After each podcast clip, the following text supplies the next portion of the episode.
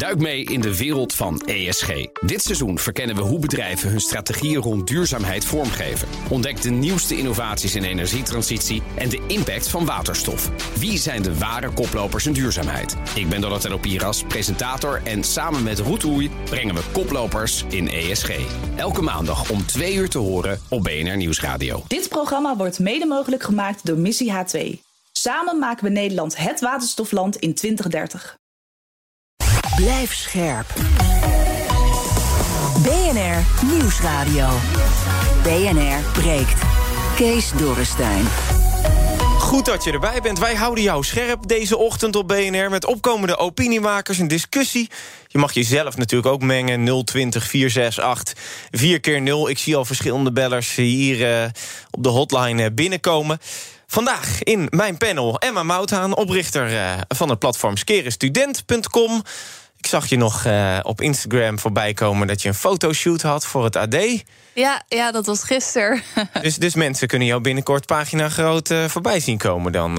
Uh. nou, ik weet niet helemaal hoe groot het stuk wordt. Maar volgens mij komt het woensdag of donderdag wordt het gepubliceerd. Gewoon in de papieren krant en ja, online. Dan volgens natuurlijk. mij wel, ja. Leuk, dus weet je niet wat de skere student is? Woensdag of donderdag een uitgebreid artikel. Scheelt ook weer, hoeven we het er niet heel lang over te hebben. kunnen we lekker het over corona weer hebben. En Johan de Leeuw, bestuurslid van de, de SGP-jongeren. Goedemorgen. Heb jij al een fotoshoot gehad voor, voor een krant? Nou, wij hadden zaterdag ons congres. Dus ik zat net in de wachtruimte, zat ik nog even de foto's daarvan uh, terug te kijken. Dus dat was ook wel leuk om uh, nou, gewoon even terug Zijn te kijken. Zijn ze een beetje goed gelukt?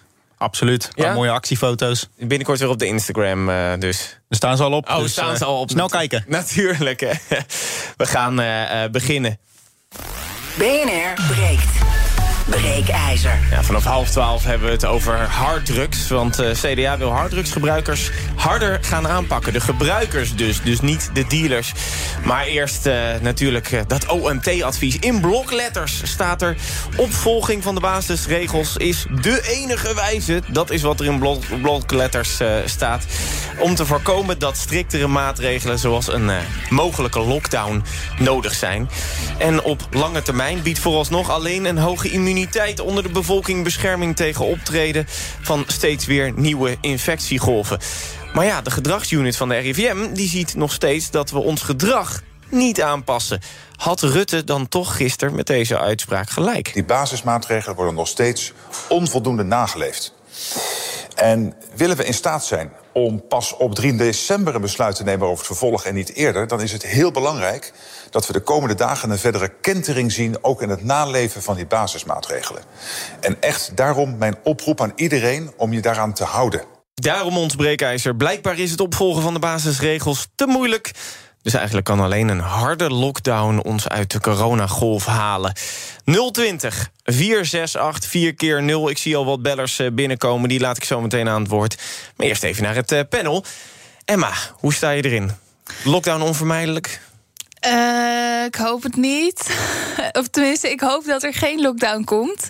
Maar uh, ik vrees wel dat het een onvermijdelijk is. Ja. Waarom?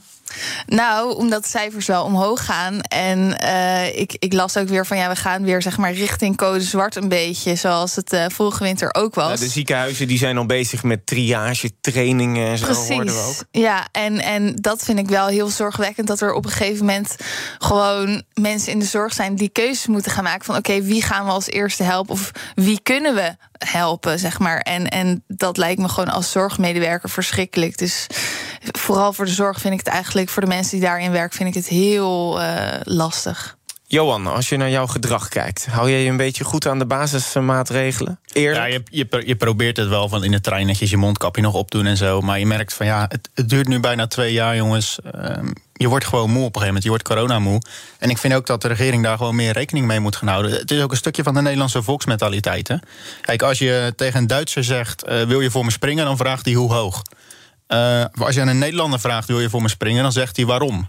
Dus Nederlanders hebben gewoon niet zo heel veel zin om zich aan overheidsmaatregelen te houden, gewoon vanuit de volksaard. Wij zijn een slecht volk om te hebben in een crisis eigenlijk. Hè? eigenlijk wel, ja, ja. Nee, zo eerlijk moet je ook wel zijn. En daar moet je als overheid ook gewoon rekening mee houden. En wat ze nu gewoon doen is van ja. Um, Hugo de Jonge en Mark Rutte een beetje van ja, als je het nou echt niet gaat doen, dan gaan we weer een persconferentie geven. Dan wordt er elke keer de schuld bij ons gelegd. Terwijl je als overheid er ook gewoon op kan acteren. Ja, dat, ja, dat, ik denk vooral dat, zeg maar, dat de overheid gewoon zo erg tekort is geschoten in het opbouwen van die zorg. En dan ook, weet je, we- we zijn twee jaar verder inderdaad. Ehm, als je een beetje vooruit keek, dan had je wel kunnen verwachten dat corona niet zomaar weg zou gaan. En in die tijd is er geen eh, eh, significante loonsverhoging door het, door het kabinet gekomen voor de zorgmedewerkers. maar ja, had je daarmee genoeg zorgmedewerkers kunnen krijgen voor deze golf dan? Nou, ze lopen ik- nu zelfs al de weg, hè?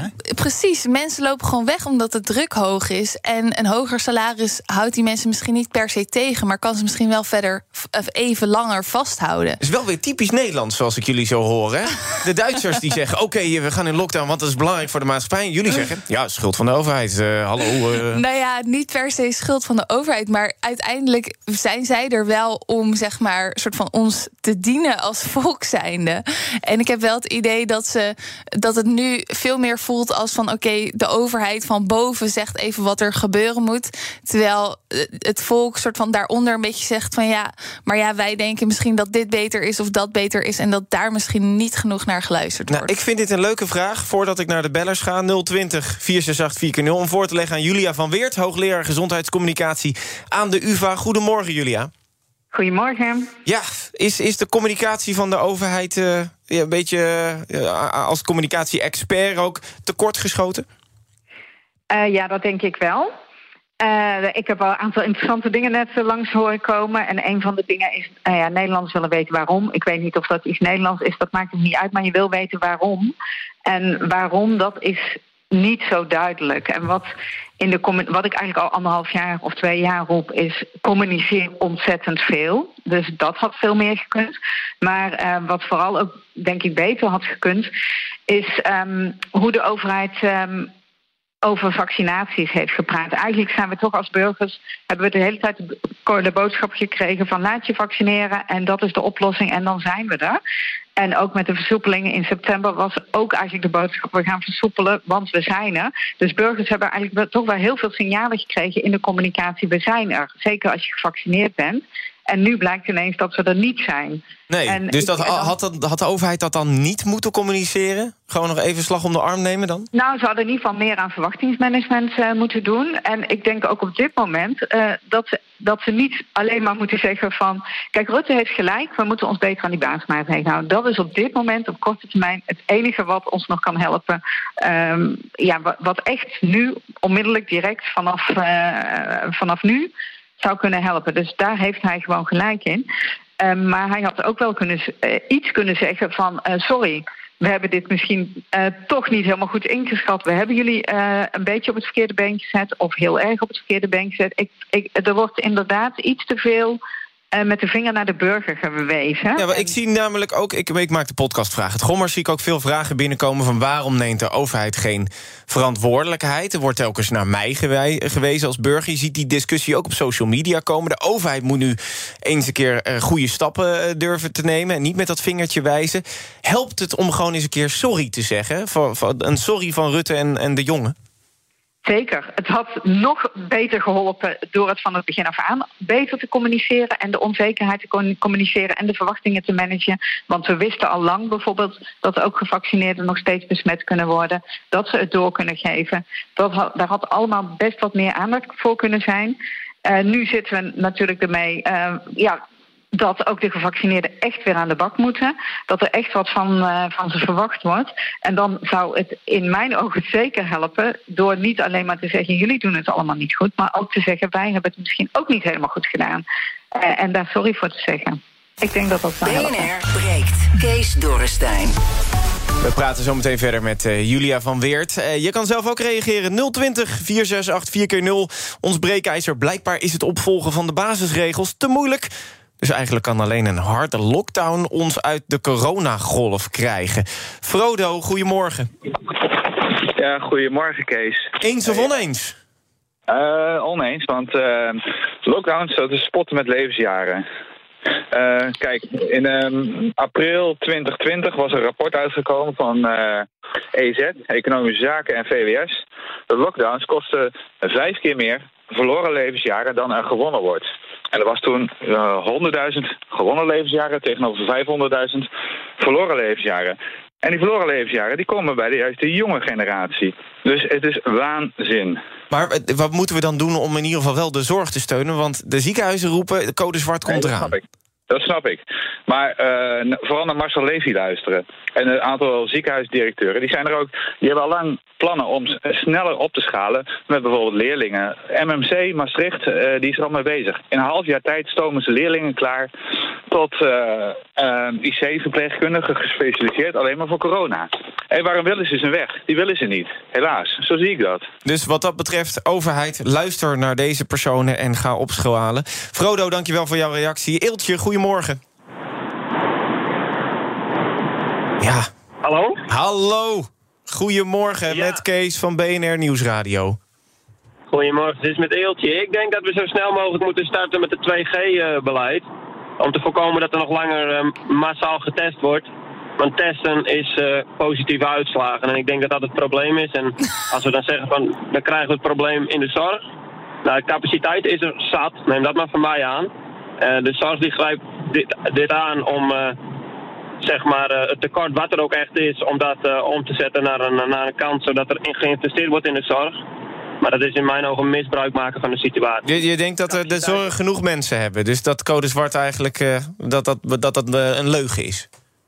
Code zwart is nog heel veel weg, ver weg. Het is een onderhandeling, het is een manier om aan te grijpen om er nu toch nog wat bij te krijgen. Dat is ook logisch. We hebben massaal gekort op de zorg.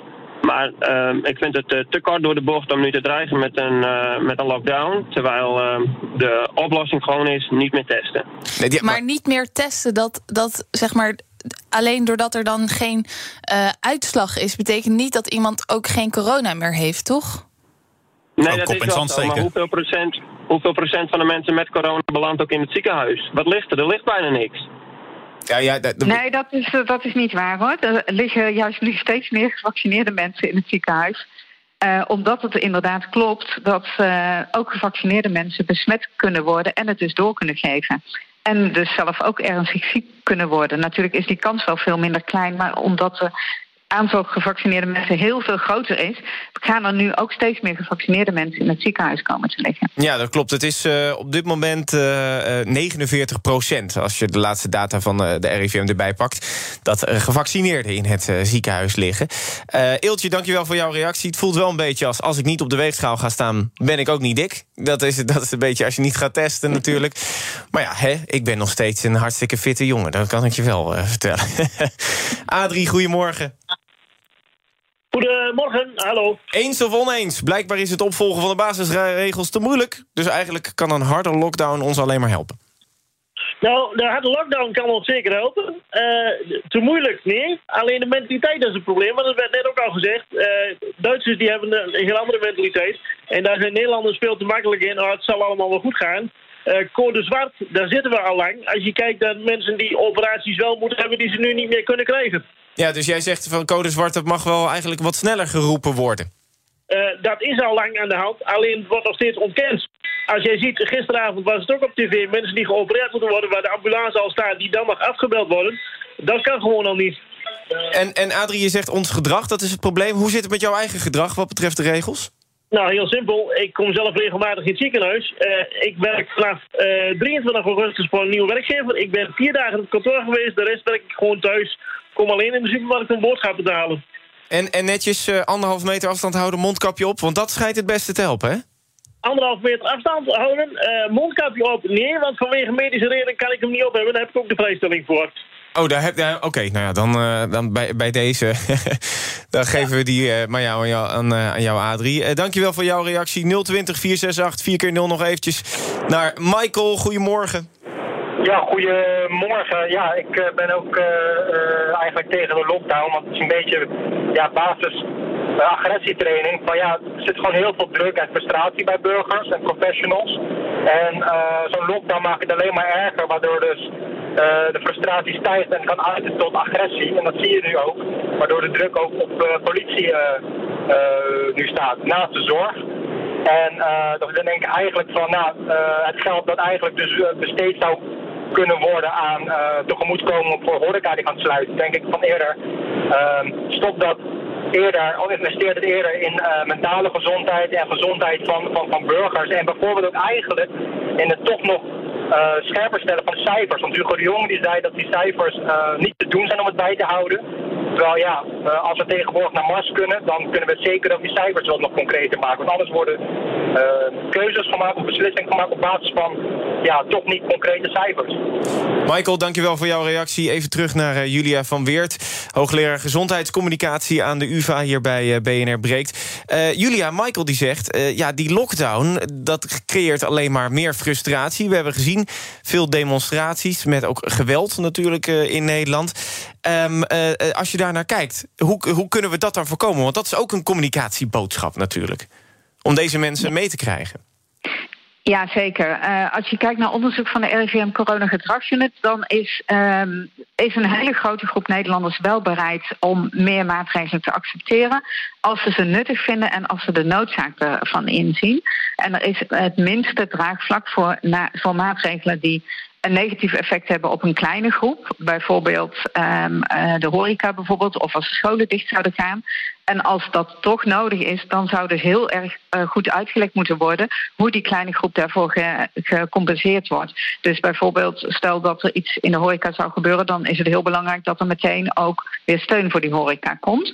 Dus dat vindt de meerderheid van de, van de Nederlanders heel belangrijk. Maar ja, het allerbelangrijkste is dat de maatregelen die gecommuniceerd worden, dat, zij, dat er uitgelegd wordt waarom ze echt nodig zijn en ook waarom ze nuttig zijn. Dus waarom er verwacht wordt dat ze effectief zijn. De, maar wordt dat in de persconferenties goed genoeg gedaan? Want we nemen deze maatregelen, want we verwachten dat het dit effect gaat hebben. Ik denk dat het be beter zou kunnen. Dat hoeft over, overigens niet alleen in de persconferenties, want niet iedereen kijkt naar de persconferenties. Dat kan ook in allerlei andere communicatieboodschappen. Maar uh, burgers vinden het heel erg belangrijk dat ze het gevoel hebben: dit is rechtvaardig beleid, daar is goed over nagedacht. Daar zijn goede afwegingen over gemaakt. En dan moet ook het waarom uitgelegd worden. En uh, bijvoorbeeld waarom mag je wel nog in de bioscoop zitten, maar niet meer in een restaurant? Waarom is die beslissing genomen? En zo zijn natuurlijk uh, heel veel voorbeelden te, te noemen. Maar is dat, um, is dat überhaupt wel uit te leggen? Want soms is het ook een beetje random, natuurlijk. Um, nou, dat zou niet de bedoeling moeten zijn. Er zit eigenlijk, als het goed is, en daar ga ik ook echt wel vanuit, zit altijd wel een idee achter. Uh, ik weet niet wat het idee precies erachter is, want ik heb het uitleg ook niet precies gehoord. Maar het kan, zou bijvoorbeeld kunnen zijn: in de horeca wordt alcohol gedronken, dan gaan mensen losser worden, dan uh, houden ze zich nog minder aan afstand. Dus er moet wel. Uh, dat die afwegingen die worden heel erg belangrijk uh, geworden. Dus dat en dat er ook een direct oog is voor de, voor de negatieve effecten. En dat daar ondersteuning uh, of compensatie voor geboden wordt. Ik ga even iets voorleggen aan mijn panel, Emma Moutaan en Johan de Leeuw. wat vinden jullie dan wat betreft de communicatieboodschap? Alleen samen krijgen we corona onder controle. Wat vinden jullie daarvan? Ja, die, die, in het begin was dat natuurlijk een hele mooie boodschap. En ik vind dat die nog steeds zou moeten gelden. Maar de praktijk is dat die al lang niet meer geldt. Met uh, de huidige discussie over 2G bijvoorbeeld. Nou, hoe, hoe meer tweedeling in de samenleving wil je hebben, zeg maar. Veel meer dan dat kan het, het niet worden. Het standpunt van SGP is duidelijk uh, daarover. Precies.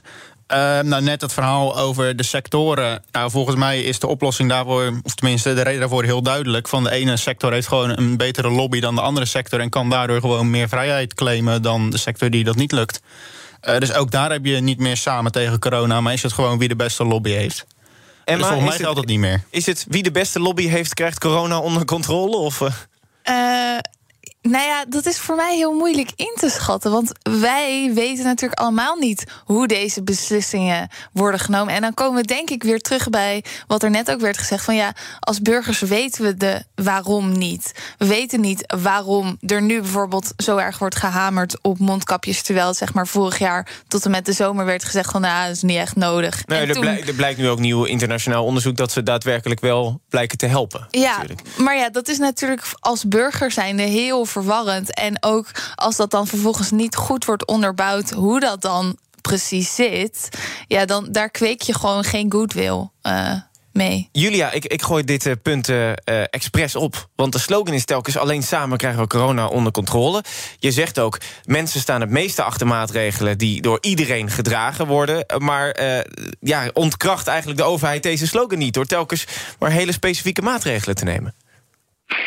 Ja, ik denk dat daar wel zeker een verbeterpunt ligt. Want we zijn helaas weer op het punt gekomen dat het bij iedereen ligt, niet alleen bij de ongevaccineerden. Ik vind dat in de overheidscommunicatie erg veel nu het gericht wordt op de mensen die ongevaccineerd zijn. Het is extreem belangrijk dat zoveel mogelijk mensen zich laten vaccineren. Dat zal zeker uh, heel erg bijdragen aan een uitweg. Maar op dit moment is dat niet meer voldoende, want de gevaccineerden dragen ook echt heel erg bij aan het verspreiden op dit moment. En um, dat zou inclusiever kunnen. En uh, er werd net ook uh, volgens mij door Bellas iets gezegd over code zwart. Je hoort nu van de ene, ene kant uh, de mensen in het ziekenhuis dat echt, echt de alarmbellen rinkelen. Van wat Is dat slimme communicatie? Um, nou, zeker wel, omdat het de ernst um, uh, heel erg inzichtelijk maakt. Maar Hugo de Jonge zei bijvoorbeeld gisteren... van nou, we zitten nog heel ver af van code zwart. En hij gaf toen een cijfer van er zijn pas 450 bedden bezet. En we hebben er iets van 1150. Ik weet het getallen niet uit mijn hoofd precies, maar in die orde van grootte. Dus dat is nog heel ver weg.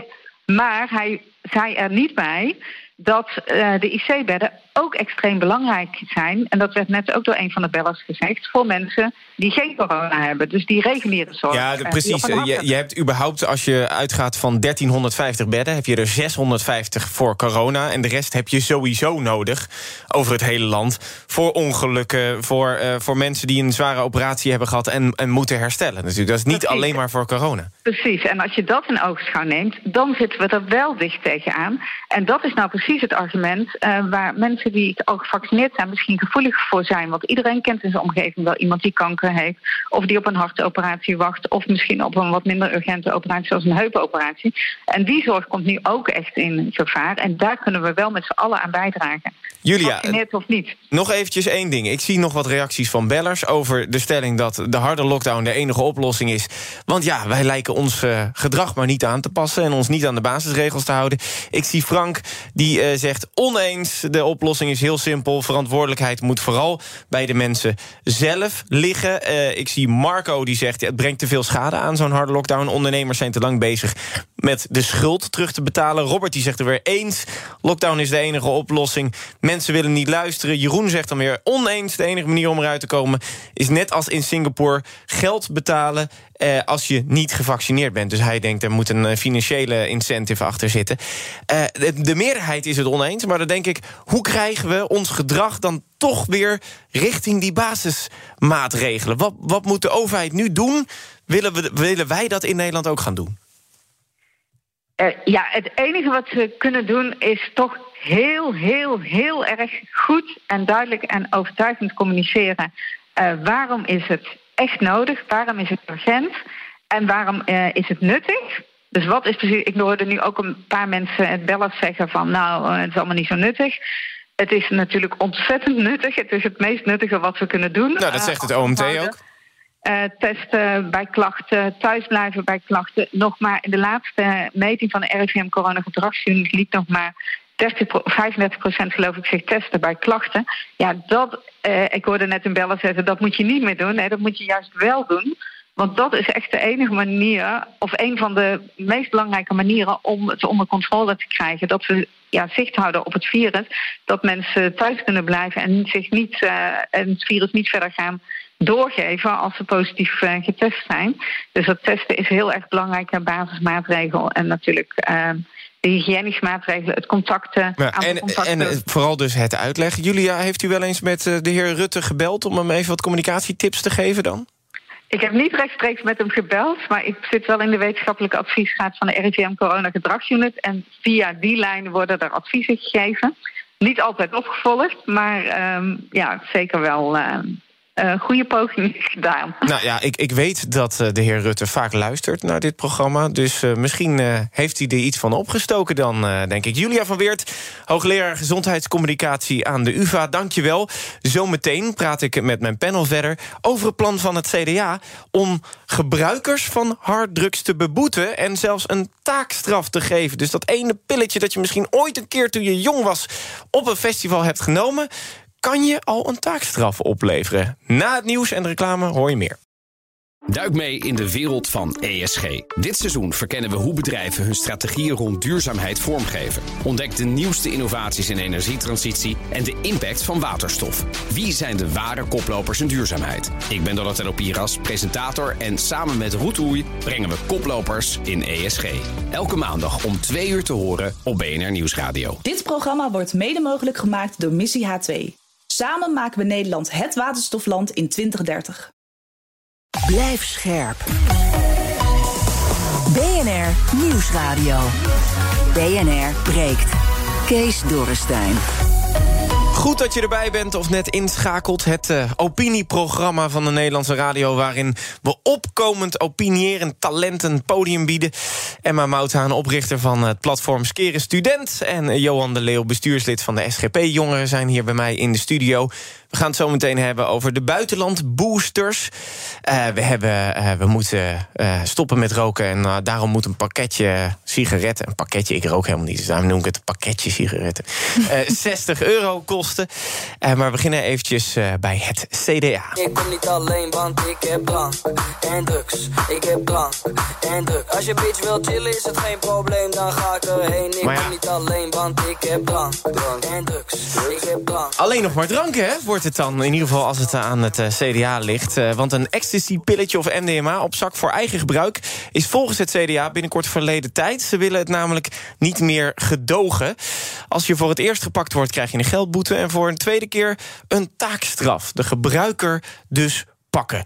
Uh, Johan, de gebruiker pakken. Goed plan van de Christen-Democraten? Ja, ik, ik, vind het vooral een hele mooie politieke stunt. Kijk, uh, je gaat even richting je eigen achterban nog even heel hard laten horen van... kijk eens, wij zijn zo fel op drugs, wij vinden het een belangrijk thema... Uh, verbieden die boel.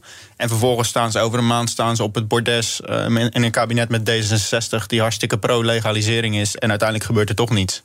Dat is het, gewoon een politieke stunt omdat ze Precies. bijna akkoord zijn. Daarom. Denk ik wel een goed teken, want dan hebben we binnenkort een bordes.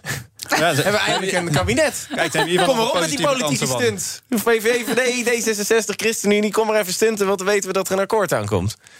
Ja, wie weet wat er nog komt. Hè. Kijk, je zag ook dat het CDA alvast uh, een beetje liet uitlekken... van nou, waarschijnlijk wordt de veestapel uh, verminderd. Dat was ook alvast richting de achterban uh, vertellen van nou, dit komt eraan. Ja, maar dat, dit... als, dan kan dit er toch ook aankomen? Als, als je zegt, dit, is een soort van, dit, dit zou er aan kunnen komen richting de achterban. Nou, dit is echt een manifest wat ze zelf opstellen. Dus ik denk dat dit juist vooral die contra is van nog één keer even je geluid laten horen... voordat je strijdend ten onder gaat in de kabinetsformatie. Oh, en hoe staat de SGP hier tegenover?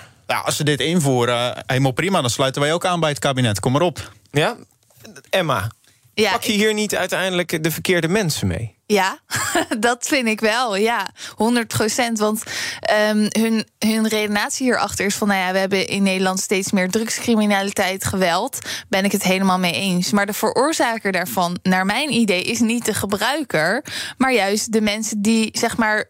eerder in de keten zitten. Dus de makers, de verhandelaars. Ja, maar dit is, als je naar een puur economisch kijkt... we zijn de economische zender... dan is het toch gewoon uh, niet aanbod creëert uh, vraag... maar vraag creëert aanbod. Absoluut. Um, ja, maar de meeste drugs die wordt niet in Nederland geconsumeerd. Die wordt gewoon geëxporteerd. Nou, we zijn toch ook wel een, een goede importeur van drugs... als je ziet wat er telkens ja, maar onderschept wordt in, om, uh, om in Rotterdam. door te voeren. Doorvoeren. Blijven Ja. we een handelsland, hè? Ja. Gewoon doorvoeren, geld, Ja. geld Ja. opverdienen. Ja. Wat, wat vind je ervan, Johan? Ja, kijk, dat is natuurlijk wel van. Dat komt ook ergens vandaan. Hè? Dat je inderdaad een importland bent, een exportland, dat je dingen doorvoert. Dat komt ook gewoon door het klimaat wat hier gecreëerd is. Waarin dus drugs gewoon heel erg gedoogd worden. Eh, bijvoorbeeld met waar het nu over gaat, met dat je een paar pilletjes mee mag hebben op straat. Dat soort dingen. Dus inderdaad, het is enerzijds die vraagkant van. Eh, We hebben gewoon een gedeelte van de vraag in Nederland. Maar anderzijds ook gewoon de hele cultuur eh, rondom drugs. Dat we vaak proberen een oogje dicht te knijpen. Waardoor we zo aantrekkelijk worden voor drugscriminelen. Hebben jullie zelf ooit wel eens een keer uh, wat drugs gebruikt? Nee, ik ben nog zo clean als maar kan. Ja? No comment. No comment. Oké, okay, nou die kunnen we dan zelf invullen. Hele zakken ecstasy-pillen. Oké, okay, uh, uh, toch denk en ik dan... jij dan? Ik? Um, ik geen harddrugs, maar uh, wel softdrugs. Daar kan ik eerlijk over zijn. Ik ben, ik ben meer van de drank. Dus ik, ik heb het wel makkelijk. Maar drank zit er ook nog wel positieve kant aan. Hè? Als je het eh, in kleine hoeveelheden... Ja, precies, kleine hoeveelheden. Nou, maar volgens dat, mij dat is een hele eh, andere komt er discussie. juist uit eh, onderzoeken dat drank meer negatieve effecten heeft om de mensen om de gebruiker heen dan bepaalde drugs. Dus Maar oké, maar Johan, zijn we nu uiteindelijk... is dit niet een hele makkelijke manier om het probleem te verleggen? Van kijk, als CDA zijn wij, wij doen hier eh, wat aan... maar je moet toch gewoon de harde criminaliteit eh, eh, aanpakken. En Ja, niet volgens mij is die het persoon die één keer een keer een pilletje probeert op een festival. Ja, kijk, het is, een, het is niet of-of, maar het is en-en. Je moet niet, eh, als je het een doet, niet het ander nalaten. Ehm, wat ik net al zei, van het is de cultuur die rondom drugs hangt in Nederland. Eh, daar proberen ze hier volgens mij duidelijk wat mee te doen. Maar inderdaad, je moet ook gewoon de drugscriminaliteit gewoon keihard aanpakken. in het buitenland wordt er op festival, eh, festivals wordt er ook drugs gebruikt door mensen. En daar ja, zijn maar goed, als, als, als mijn buurman in de sloot springt... dat betekent niet dat wij ook in de sloot moeten springen. Hè? Kijk, dat argument gaat wat dat betreft niet op. Gewoon harder de drugscriminaliteit Absoluut. aanpakken. Dus ook. Het is een beetje een combinatie eh, erbij. Gaan we het over iets anders hebben. Want eh, ja, als je een Janssen prik hebt gehad en je op wintersport wil... zeker naar Oostenrijk, ja, dan heb je een probleem. Eh, maar ja, dan kan je ook gewoon een boosterprik in het buitenland halen. Je pakt de auto naar Duitsland, naar Frankrijk. Hadden we het nog op de redactie over van een collega... Die, die, die wil gewoon een afspraak gaan maken in het buitenland... om daar een boosterprik te halen... zodat zijn wintersport niet in gevaar komt. Je kan ook gewoon naar Oostenrijk... Dan kan je je afvragen, is dit een goede ontwikkeling... of moeten we deze mensen gewoon in Nederland een optie gaan geven? Emma? Ehm, ik weet niet of het een goede ontwikkeling is. Ik bedoel, in principe doen ze natuurlijk niks illegaals. Dus wat dat betreft is het zeg maar prima. Eh, aan de andere kant is het natuurlijk wel best raar dat die mensen zich door half Europa gaan bewegen. En op die manier eigenlijk meer contactmomenten maken en zo met andere mensen. En dat dat eigenlijk een beetje raar is.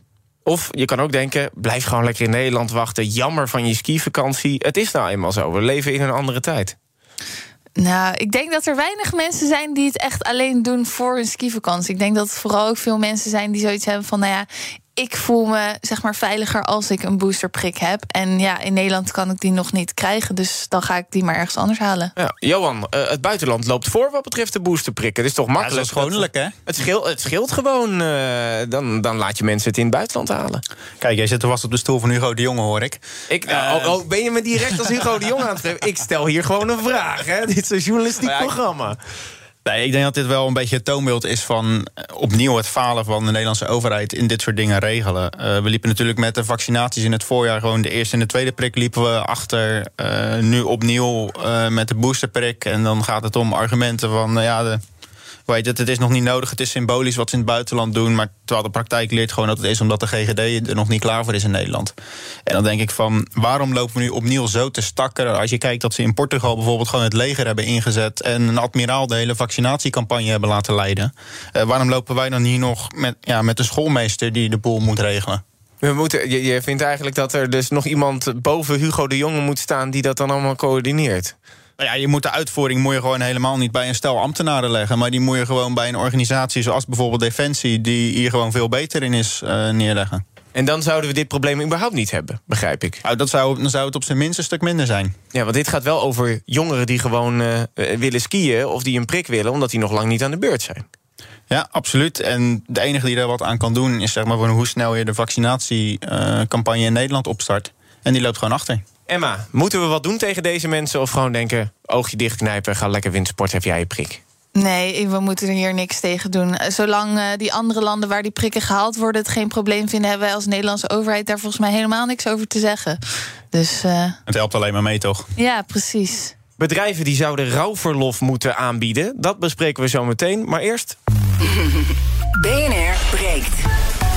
Ik zie Thomas zo naast me verspringen Ja, van, oh, het denk, moet. eh, rauw. Ik ben binnengekomen. Ik hoop dat we de sfeer er toch nog een beetje kunnen inhouden. nou, dat, ik kon er gewoon met alsjeblieft, het jij, moet de sfeer nu Ja. weer een Ja, beetje, ik- ik eh, beetje oppoetsen. Mijn gast is zometeen Annette Koster. Zij is de directeur van de vereniging die de reders in Nederland vertegenwoordigt. De zeevaart. En dat betekent dat die branche flink wordt geconfronteerd met allemaal duurzaamheidsplannen. Onder andere opgelegd door Frans Timmermans. Kortom, het wordt duurder. Het zijn grote investeringen die gevraagd worden door met name Nederlandse MKB-bedrijven. Dus daar is geld voor nodig. En daar is is een nationaal groeifonds voor. Maar daar heeft zo ongeveer iedereen wel een beroep op willen doen. Het is best duur volgens mij om een boot op waterstof of elektriciteit te Ja, laten duur, varen. technisch onmogelijk. Ja. Je moet batterijen bouwen. En eh, nou ja, het gaat ook om eh, grote afstanden. Dus er zijn allerlei bezwaren.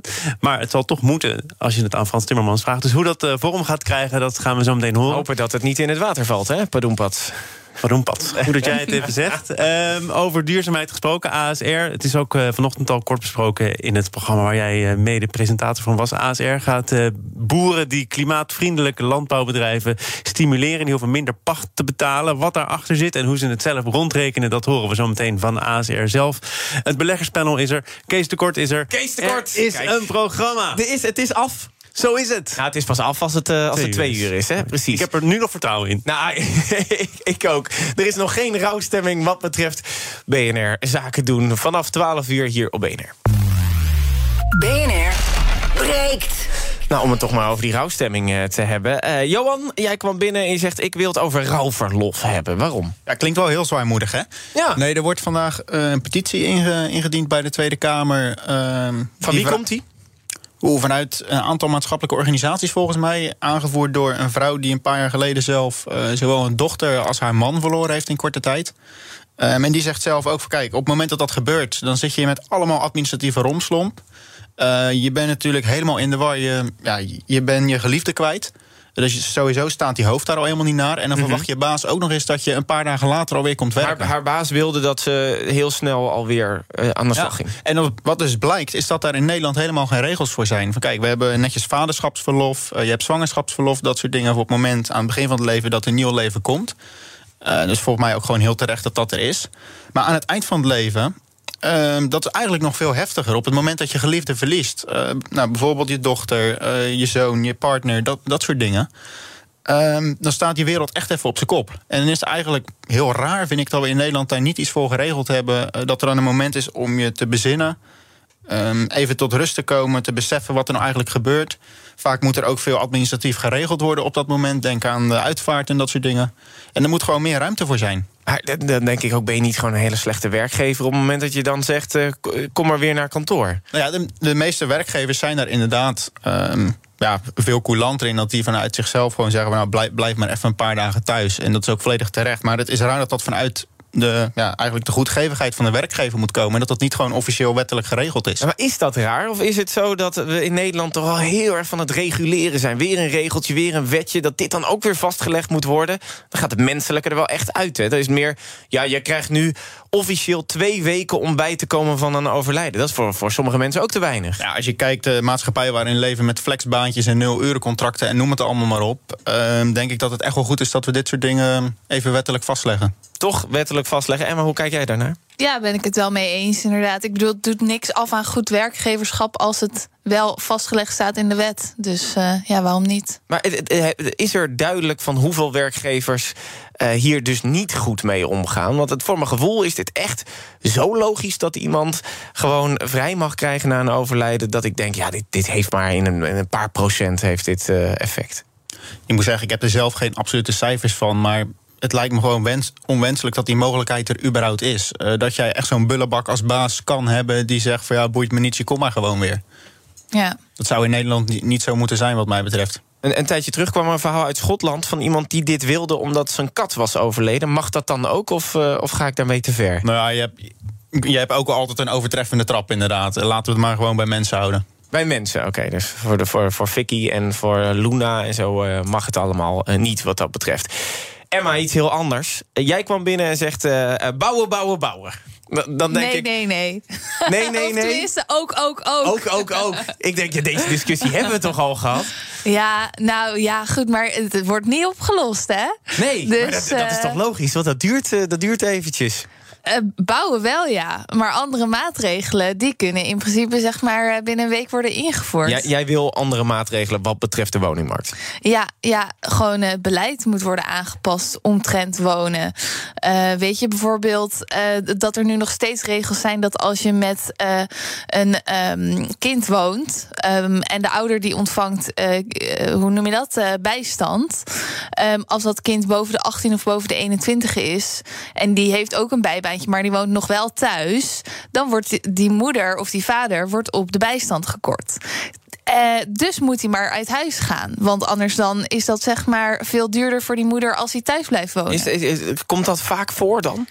Eh, ja. Dat is, ho- hoe vaak? Nou ja, dat weet ik niet. Maar volgens mij zijn er heel veel gevallen eh, van, van mensen die eh, bijstand ontvangen en wel kinderen hebben. Maar dit voelt een beetje, die- dit, dit voelt een beetje in de, in de marge. Zo ja, dit los is je de woningcrisis voorbeeld. toch niet, nee, ja. precies. Maar dat is inderdaad. Er zijn heel veel verschillende van dit soort eh, regeltjes. die er dus aan bijdragen dat het financieel in veel gevallen slimmer is voor mensen om niet samen te gaan wonen. of om toch eerder uit huis te gaan dan ze eigenlijk zouden willen. Of bijvoorbeeld in Amsterdam mag je maar met eh, twee mensen of met drie mensen op hetzelfde adres wonen. En als je met meer mensen wil wonen, dan moet je eerst een heel moeilijk traject door om daar een vergunning voor te krijgen. Allemaal dat soort dingetjes. Terwijl eigenlijk is het natuurlijk hartstikke fijn als er meer mensen op hetzelfde adres mogen wonen.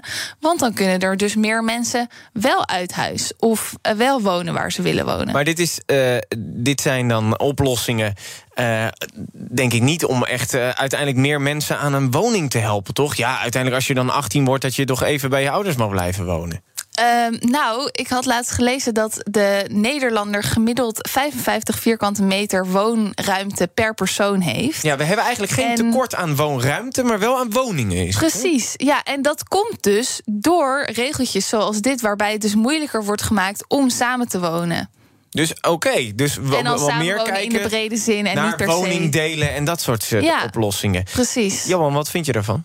Ja, ik vind het wel een belangrijk punt wat je aankaart. Ehm, kijk, vroeger had je gewoon gezinnen van nou, papa, mama en een paar kinderen, zeg maar. En Ik, kom- tegenwoordig... ja, ik kom uit een katholiek gezin. Ik, eh, ik sliep altijd met, met een eh, broertje op een kamer. Ja, exact dat soort dingen. En nou zeg ik niet dat we dat per se direct weer moeten invoeren... dat jij met je broertje op je kamer moet gaan slapen. Maar je ziet wel dat eh, met bijvoorbeeld steeds meer echtscheidingen... steeds meer mensen die uit elkaar gaan... dan heb je een alleenstaande moeder, alleenstaande vader met een kind. Dus er wordt een gezin opeens gesplitst in twee huishoudens. Ja, zo wordt de vraag naar woningen natuurlijk wel gewoon enorm opgehoogd. Ja, maar ja, we kunnen er niks aan doen dat mensen uit elkaar gaan natuurlijk. natuurlijk wel. Als je, als je gewoon bijvoorbeeld eh, relatietherapie weer in het basispakket stopt... dat je gaat knokken voor die relaties... kan je het aantal scheidingen echt wel naar beneden brengen. En is is dit ook niet een beetje SGP, de gedachte van je kan er altijd bij elkaar blijven? Uiteindelijk zullen er toch wel mensen uit elkaar gaan. Ja, kijk, je, je kan nooit voorkomen dat de mensen uit elkaar gaan inderdaad. Maar je kan er wel voor vechten om het te minimaliseren. En dat gebeurt op dit moment onvoldoende. En als je dat meer gaat doen, dan kan je er echt wel structureel in de vraag naar woningen eh, een daling inzetten. En ik vind dat dat soort dingen, dat soort innovatieve oplossingen, dat we daar nu onvoldoende naar kijken. Ja, en, en, en moet de gemeente ook meer stimuleren dan dat op het moment dat een ouder koppel een groot huis heeft, dat dat huis in tweeën wordt eh, gesplitst?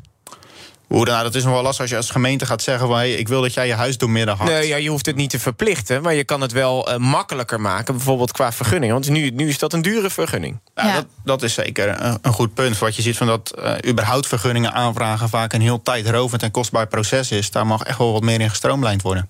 We gaan eh, kijken wat er op dit moment trending nieuws is. Hier in BNR Breekt, waar wordt er veel over gesproken op de socials? Nou, onder andere de politie is trending. De kwaliteit van het politiekorps komt in gevaar... omdat er een drastisch personeelstekort is. Ook zeggen zij vanochtend in onze ochtenduitzending op BNR... dat de QR-code capaciteit problemen kan veroorzaken op de werkvloer. Het OMT is ook trending, want die wil voorlopig geen maatregelen in het onderwijs... dat ook weer een trending onderwerp is. Maar hint daarmee op basisscholen en middelbare scholen... Eh, op het moment dat die op slot gaan... dan stokt de ontwikkeling van kinderen, zegt ze. Het kabinet denkt wel na over 3G in het hoger onderwijs. En deze man is ook trending.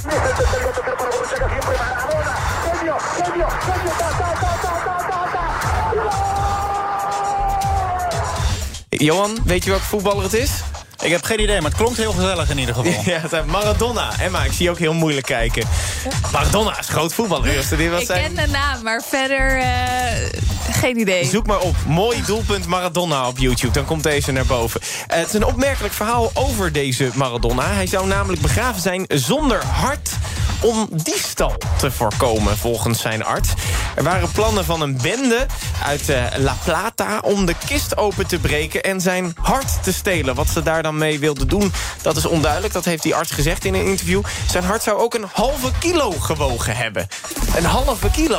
Dat is een flink sporthart. Ja, en sporthart is gemiddeld 300 gram. Een gewoon hart is nog lichter. En zijne was 500 gram, dus een halve kilo.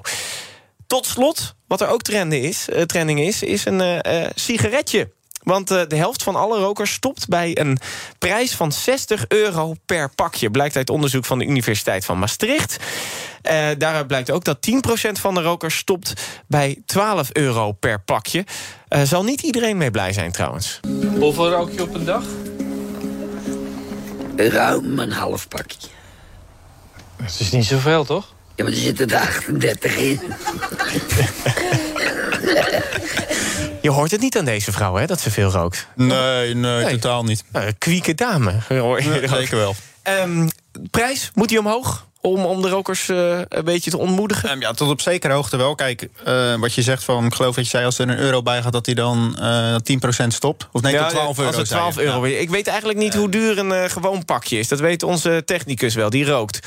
Wesley, hoe duur is een gewoon pakje?